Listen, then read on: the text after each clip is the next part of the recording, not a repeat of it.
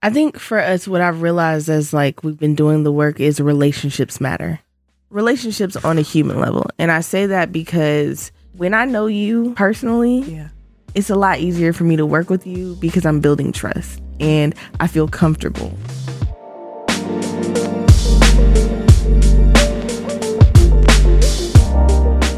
Hello, everyone. My name is Kim Addie. I am Vice President of Strategy and Impact at Atlanta Wealth Building Initiative. Welcome to Black Wealth Unlocked. Today, I'm excited to have Harriett Williams Yes. join me. She is co founder of Village Microfund and Vice President. Yes, that is correct. Thank you for joining. So, today our topic is around partnerships. We're going to be talking about unpacking what it means to have enabling and disruptive partnerships. So, partnerships that really change the status quo of how we work together. Before we jump into that conversation, we'd love to learn a little bit about you, Harriett. If you could just tell us where you're from.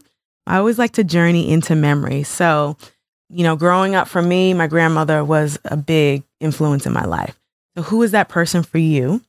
And what are the things that like light you up, that give you joy? So, like Kim said, my name is Harriett Williams, and I'm co-founder and vice president of Village Microfund.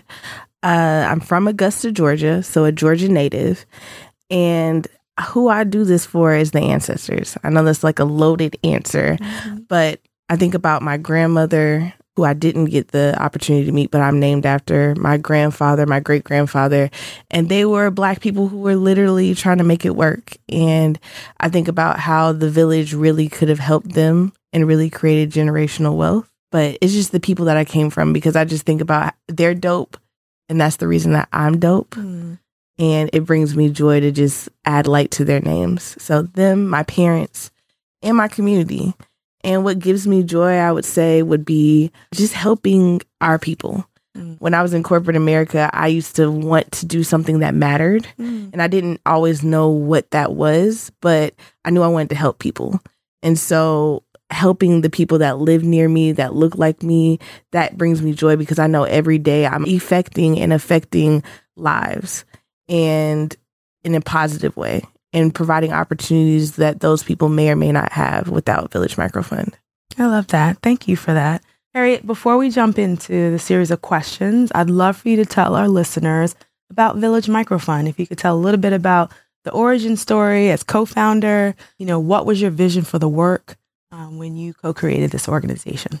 Got it. Village Microfund was started in 2014 with Dante Miller and Nathan Jones, and it was actually founded on Morehouse's campus. They came back after a summer internship at Goldman Sachs and realized that the type of investments that happened on Wall Street were not happening in our communities. And so let's do something about that. So Westview Pizza Kitchen or Cafe was actually the first uh, business that Village Microfund crowdfunded a loan for. And it was five thousand dollars, and it was to help get a pizza kitchen. And that was necessary because they needed a, a, a pizza oven. Like that was something that was going to really help the speed of the pizzas coming out. They were able to raise this five thousand dollars, and literally it was like pretty much a moment of like two young kids really not knowing what they were doing, but believing in what could change the community. So after that, I ended up joining officially in 2018. I actually got laid off of my corporate job and ended up volunteering in the same neighborhood. Met Keitra from Westview Pizza Cafe, Okay. and she was my first client. That's how I met Dante and Nate. And I was just doing consulting because I was kind of I didn't have anything to do at that time and I wanted to help. And I had met her at a community meeting. And what I realized is like our businesses really need help, but they don't oftentimes have the funding to do so. And so mm-hmm. after that, I ended up merging the Tubman Group into Village Microfund, becoming the third co founder. And we've been rocking ever since. To date, we've given out over $2 million mm-hmm. in funding, whether it be grants or loans to small businesses in our community. We have had over 300 businesses go through our cohort or either that we've consulted for, and we're continuing to grow that. So the Village Micro Fund helps Black entrepreneurs grow and scale their business through education, capital, and support. And what that looks like also is we have a, a cohort twice a year.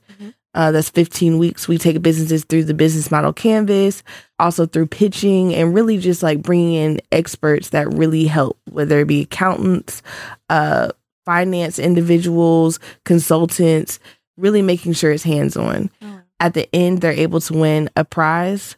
This time we have one that is sponsored by Walmart and AWBI. So hey. $25,000 is the big pot. So it's, Love you guys got to come out on November 9th uh, for that. But that's really gonna. I'm excited because that's really gonna help change a business's trajectory. But after after that, uh, we also have capital. so we have partnerships with Kiva and Ace and JP Morgan and Chase through the Entrepreneurs of Color Fund. Um, and we're also working to become a CDFI. So mm-hmm. in the next year, we'll be able to give lower interest rates and larger amounts of money. Because when we talk about capital, my dream for businesses is like in the black community oftentimes you're piecemealing your business together. Yeah, it's like baby yeah. we have we don't have friends and family. So it's like we're we're literally mm-hmm. saying okay well kim i need you to come help me paint these walls and we're yeah, gonna get this done and then three months when we get a little capital we're gonna do x. No no no. Kim i want you to be able to walk in day one and see your dream actualized. So that's why the capital part is also important. And then support like we have consultants that we trust. Uh, we are also creating a DAO concept uh, which is community led funds through philanthropy. Mm. Uh, and just really, here's the thing with Village Microfund, it's about creating creative financial solutions. Mm. We realize that the system is not built for us. And while we are fighting against the system, in the meantime, we have to think outside of the box when it comes to helping our businesses, whether that be through education, capital, or support. So, that's what we're doing. And what I love about us is we are with the times, Kim. We will literally be like, hey, this is a problem. Let's figure it out. And that's because we are deeply rooted in the community that we serve. Well, that's what I was going to say. And that's what it sounds like. There's so much value in being rooted in community because then you're able to address the issues and understand in real time what people need. And so I think that is significant and a value add of Village Microfund. So thank you for kind of walking us through not just your origin story, but how you show up for, for Black entrepreneurs in the region. So thank you for that. So before I get into the questions, I do want to do a little bit of grounding. And it's important because Atlanta Wealth Building Initiative is a race conscious, race explicit organization. So what that means is we center not just the truths, right, and experiences of Black people, but we ensure data is incorporated into how we think about the work, but we also understand how uh, systemic racism historically has been pretty much written into the fabric of our society, right? Yeah. Which causes us to be a race explicit organization. Because we are race explicit and race conscious in what we do, it means that we have to show up differently and partner differently. That also means that it's really important for us to be in alignment with values aligned organizations like Village Microfund. So I'm excited to be in conversation with you today, Harriett, because that's really important. Now, I will tell you, I'm new to AWBI, you know, coming from non- nonprofit philanthropy. I've heard of and experienced some of the concepts around this scarcity mindset, right? So that is really the opposite of operating in abundance. It is grounded in mistrust, sometimes competition. And I will tell you and be really clear that a lot of where that comes from is from philanthropy, right? And so because of that, I know it makes it even more difficult and many times to partner, right? When you when you have to and need authentic partnerships. And so in that space, I'm just curious from Village Microfund and how you all are doing your work how does that show up for you? And really, what is the antidote? Like, how do you address when partners aren't as authentic? There is a level of mistrust, and people aren't operating in the spirit of abundance. I think for us, what I've realized as like we've been doing the work is relationships matter. Relationships on a human level. And I say that because when I know you personally, yeah.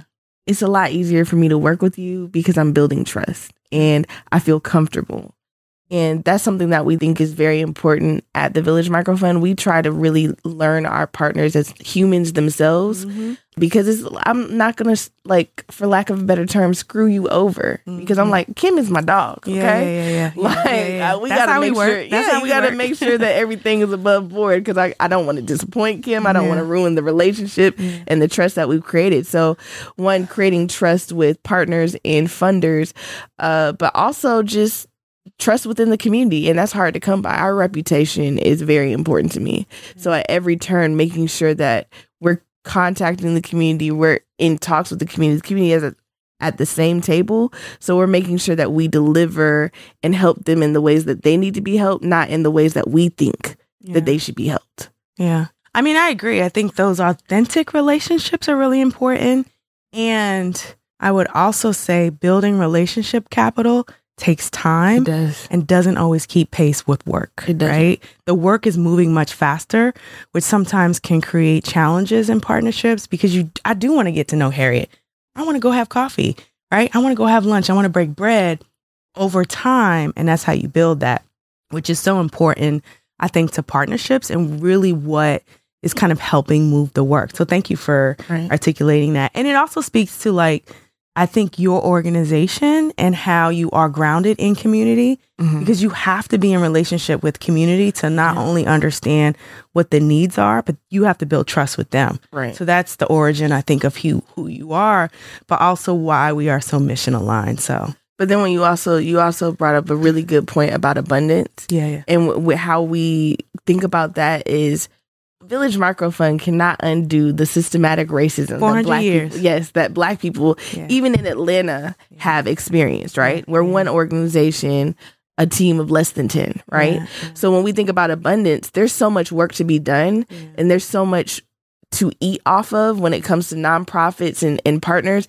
that there's no reason why we shouldn't be partnering. We need to partner because there's no way that we're able to do all this work by ourselves. So that's the the abundance mindset of like there's enough money for to go around. There's enough work to go around. Like we don't have to just be the only ones. And if we're really trying to help our community, we realize we need everybody who is in alignment to really make this thing work and to really make an impact. Because like we talked about earlier like the statistics of in 2060 uh, the average black family is going to be was it zero uh, net worth of zero or negative net worth. Mm. like that's not that far away from now. That's yeah. in our lifetime. Yeah yeah. So we got a lot of work to do. We do we do. It reminds me of this quote from angela davis and she always talks about freedom is connected to the collective, right? Mm-hmm. And I was reflective about what it means to be in a collective and how you need to actually partner to move this work. And that it's not individualistic. Like when you think about the paradigm that it needs to be, it really is about pulling folks together, but in the spirit of trust, right? Mm-hmm. And building towards that. So that's really important. I want to shift and talk about community wealth building. At AWBI, community wealth building is a practice and a methodology that we not only utilize, but feel it is important to do this work. When I talk about community wealth building practices, I'm talking about shared ownership models. I'm talking about financing that's rooted in community. I'm talking about cooperative models. These are not your kind of typical anti poverty strategies, right? When you talk about social systems or connection to healthcare or economic empowerment models, these are different models that are not necessarily the status quo. As a result of that, there's a level of risk that that carries, right? Like folks are not running typically to fund that work or they want to know more about it. There's not a ton of education around it. And because of that kind of just lack of awareness, it does carry inherent risk with it. And so I want to unpack that a little bit and talk through that because I think it also, when you think about partnerships, requires certain partnerships or partners to carry risk alongside you. And so I'm just curious how you all have navigated that space when you, because you guys are pretty innovative when you talk about the DAO, right? Mm-hmm. Creating a platform where philanthropy can invest, right? That gives the community a level of control, right? There's perceived risk around that. And so I'm just curious what that looks like for you and the types of partners that need to like lock arm in arm with you to do this work? That's a very good question, Kim. Yes, there are a lot of risks that come with our work. And one of the things that's very important is having partners and funders who have non restricted funds Yeah. and realize that we're piloting something here. Like it may or may not work, and, but willing to try because what I feel like is a lot of organizations oftentimes think of the work as a band aid. Yeah. Right. And we don't want to be a band aid. No, we want to take that band aid off. We want to get down. We want to see what the real issue is and create a solution so there doesn't have to be a band aid. Yeah. And that's a lot of a lot of work and that's digging deeper. Mm. And so when you're doing that, you don't know if the thing will work, but you learn a lot in there in that situation. And so having partners who are willing to say, "Hey, we're going to take this risk, Mm. but the reward for this risk may be great." Yeah. Or the reward may just say, hey, we know that we don't need to move in this space. This is not effective. Yeah. And now we can think of something else or innovate the the previous idea to really make that work. And so it's about open mindedness. It's about learning about things like DAOs, mm-hmm. decentralized autonomous organizations. That's something new that a lot of people don't know about, but it's literally something how we plan to use it is a way that can literally empower a community that has not been empowered before. When we think about communities, like we mentioned before, they're not yeah. building the table. They might have a little folding chair in the corner, Yeah. yeah. but like they're not really getting to say, hey, these are the things that our community needs. These are the things that would really help us. Here's the real root of the issue. yeah. And maybe how can we solve this as a group? So it's hard work, but it, it's just about having an open mind Mhm. and even an abundance mindset of like, hey, if this doesn't work, we know that there are going to be other partners, other funding to really make sure that we figure out a solution to help our people. Yeah, and I would even say, you know, having partners that are ready to fail and failure is okay. And what are the things that you are learning so that you can shift and change and have a level of agility to be able to kind of, you know, make those changes and see success at some point, right? So anyway, so I just I, just I wanted to lift that up that, you know, iterating, failing forward, Mhm. learning, sharing those learnings, making those shifts, that's all a part of the work. It is. And it's organizations like AWBI, like Kendeda Fund, who are more open minded and can almost act as examples, right? Yeah. Because a lot of foundations and partners, they're they're not used to this. So they don't even know how to work through a, a more risky situation. Mm-hmm. But when they see organizations and partners really coming together and doing riskier things, it provides an example. They're more comfortable. It really helps to move the work. And then also, as a black company, we are oftentimes thought to not get the funding if things fail. Mhm. We don't often get a second chance. It's like, hey, Yeah. we have this Hail Mary, and baby, you better get it right because if, if we don't get it right, everybody in Atlanta is going to hear about this failed project, and then we're not going to be able to to get funding again, and that's a scary thing. Well, let's talk about that, right? Like what you're bringing up in this conversation is, I think, the allowances that happen for organizations that are not Black led, right, is different than what happens for Black led organizations. Very different. right? And what that looks like, what that feels like, how it impacts the way you operate and move is a part of like the challenge of really trying to be innovative and finding partners that want to invest in the potential of what could be, right? Right. And so that's hard. It is given out. I'm going to say this. This might be a little risque, right? Be risky. Uh, I'm going to say this. If we were of another race doing the same exact work yeah, yeah. that we're doing today, yeah. we would be funded with millions easily. Say it We again. would, we would be funded Say it in with the camera. millions easily. We wouldn't have to lift a finger. Yep. They would think that this is the most profound thing that has ever been created, and they would easily trust us with that money. Like we we work really hard to get funding, and you know it it, it matters, but it doesn't matter because it's for our people, and we'll do whatever necessary Yeah. to to make sure we do. But it's a real thing, especially in Atlanta in the South yeah. um, that people of color who are doing work for the people of color in their community, it's harder for them to get funding. Yeah. We're having to scrape together checks instead of people saying, oh, well, here's $3 million over three years. Yeah. And there are organizations that are funding. So I'm not saying this is not everything, but Mhm. I'm just saying it will be a lot easier process. And we've seen that happen with other organizations who are not taking as many risks or are another demographic serving the people that look like us.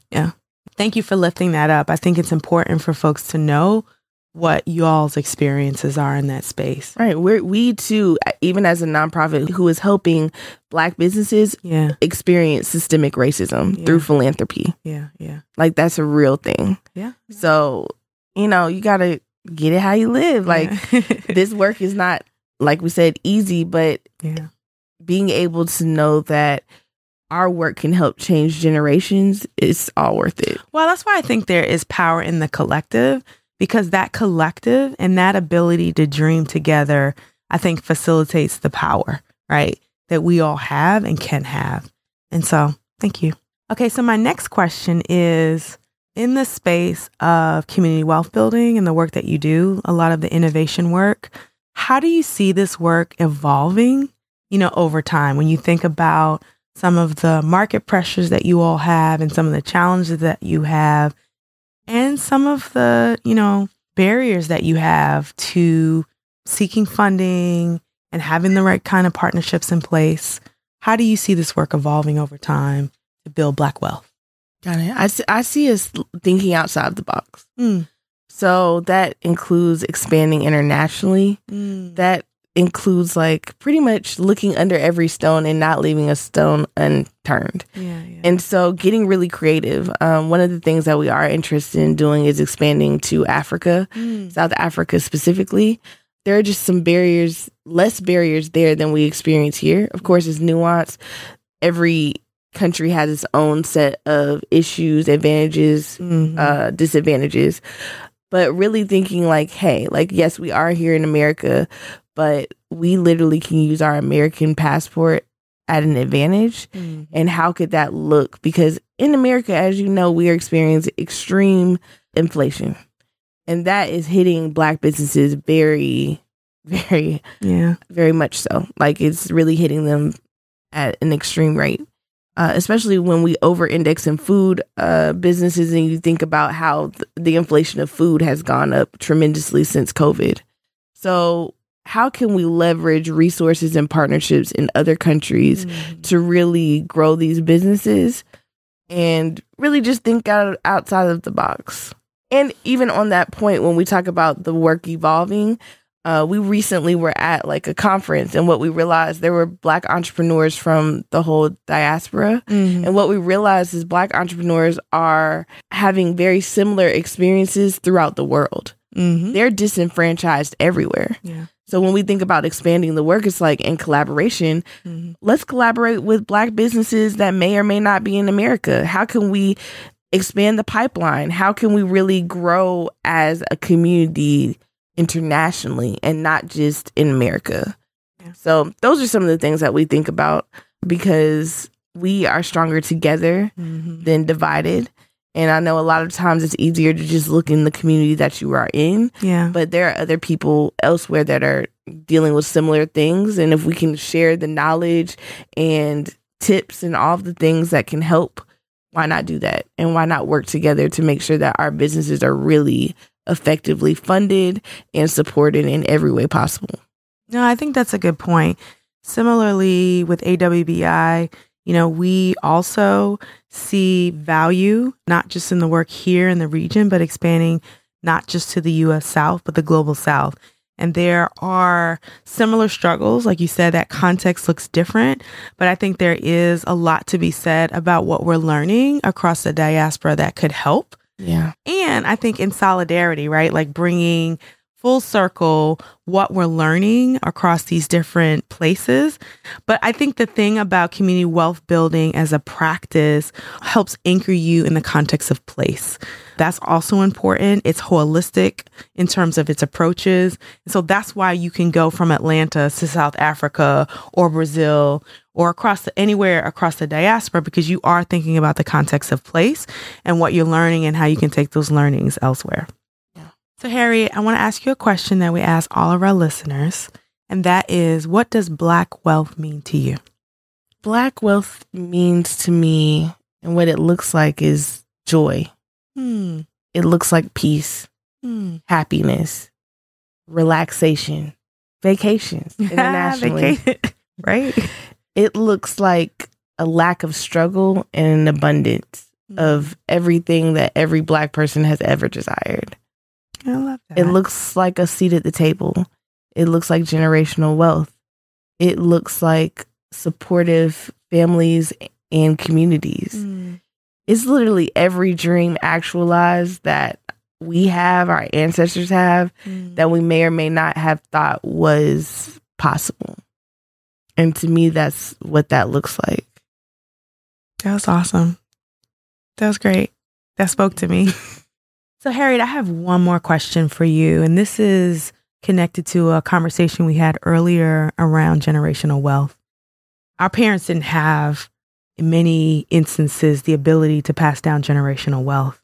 And I'm just curious your perspective on, given you know your proximity to the businesses that you work with through Village Micro Fund, maybe your own experiences or, or experiences of your peers. What has that looked like for us? What does that look like and feel like?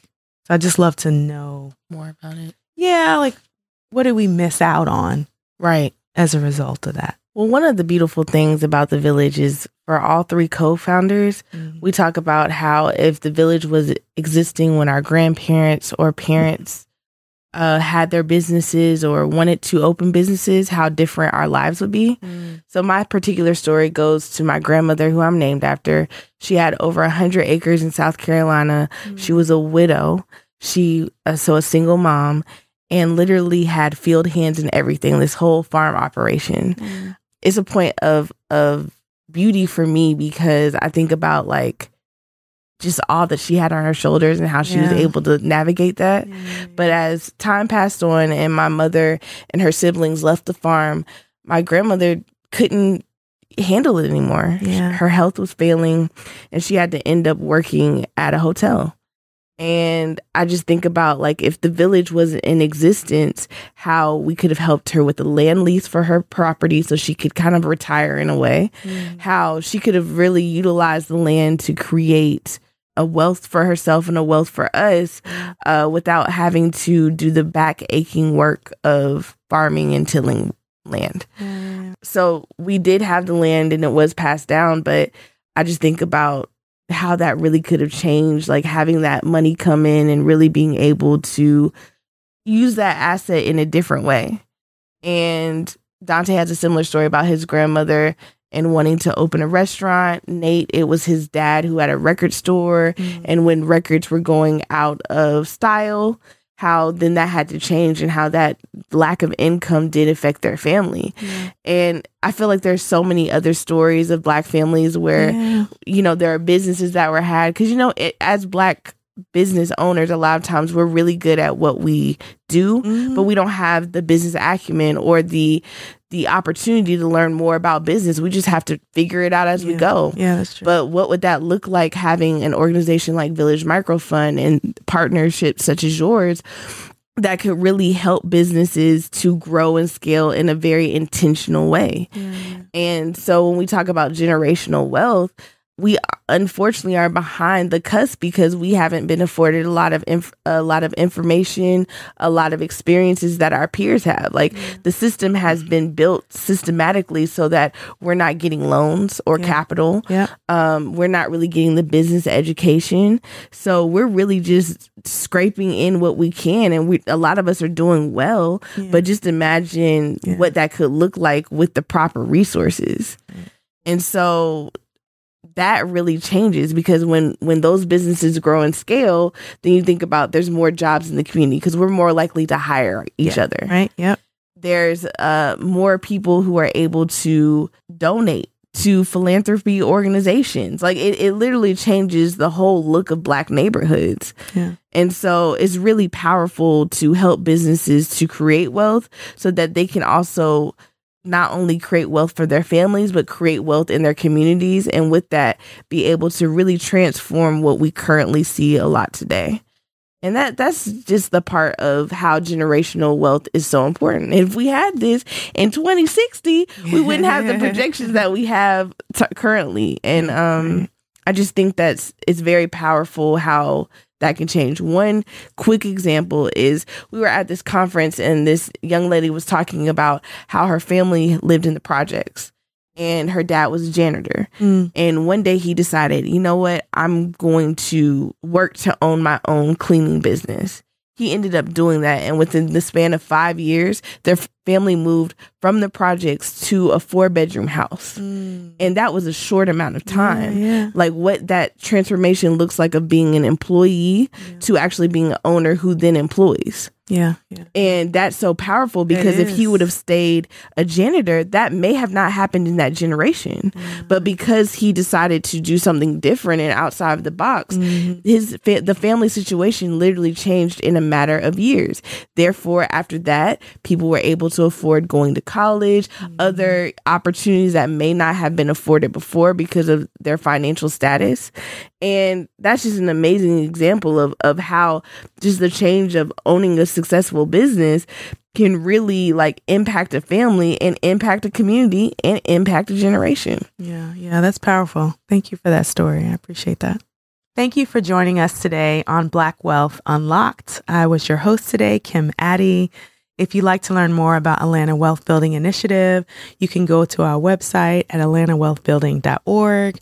Or if you'd like to learn more about Village Micro Fund, you can visit us at villagemicrofund.com or follow us on Instagram at Village Micro Fund.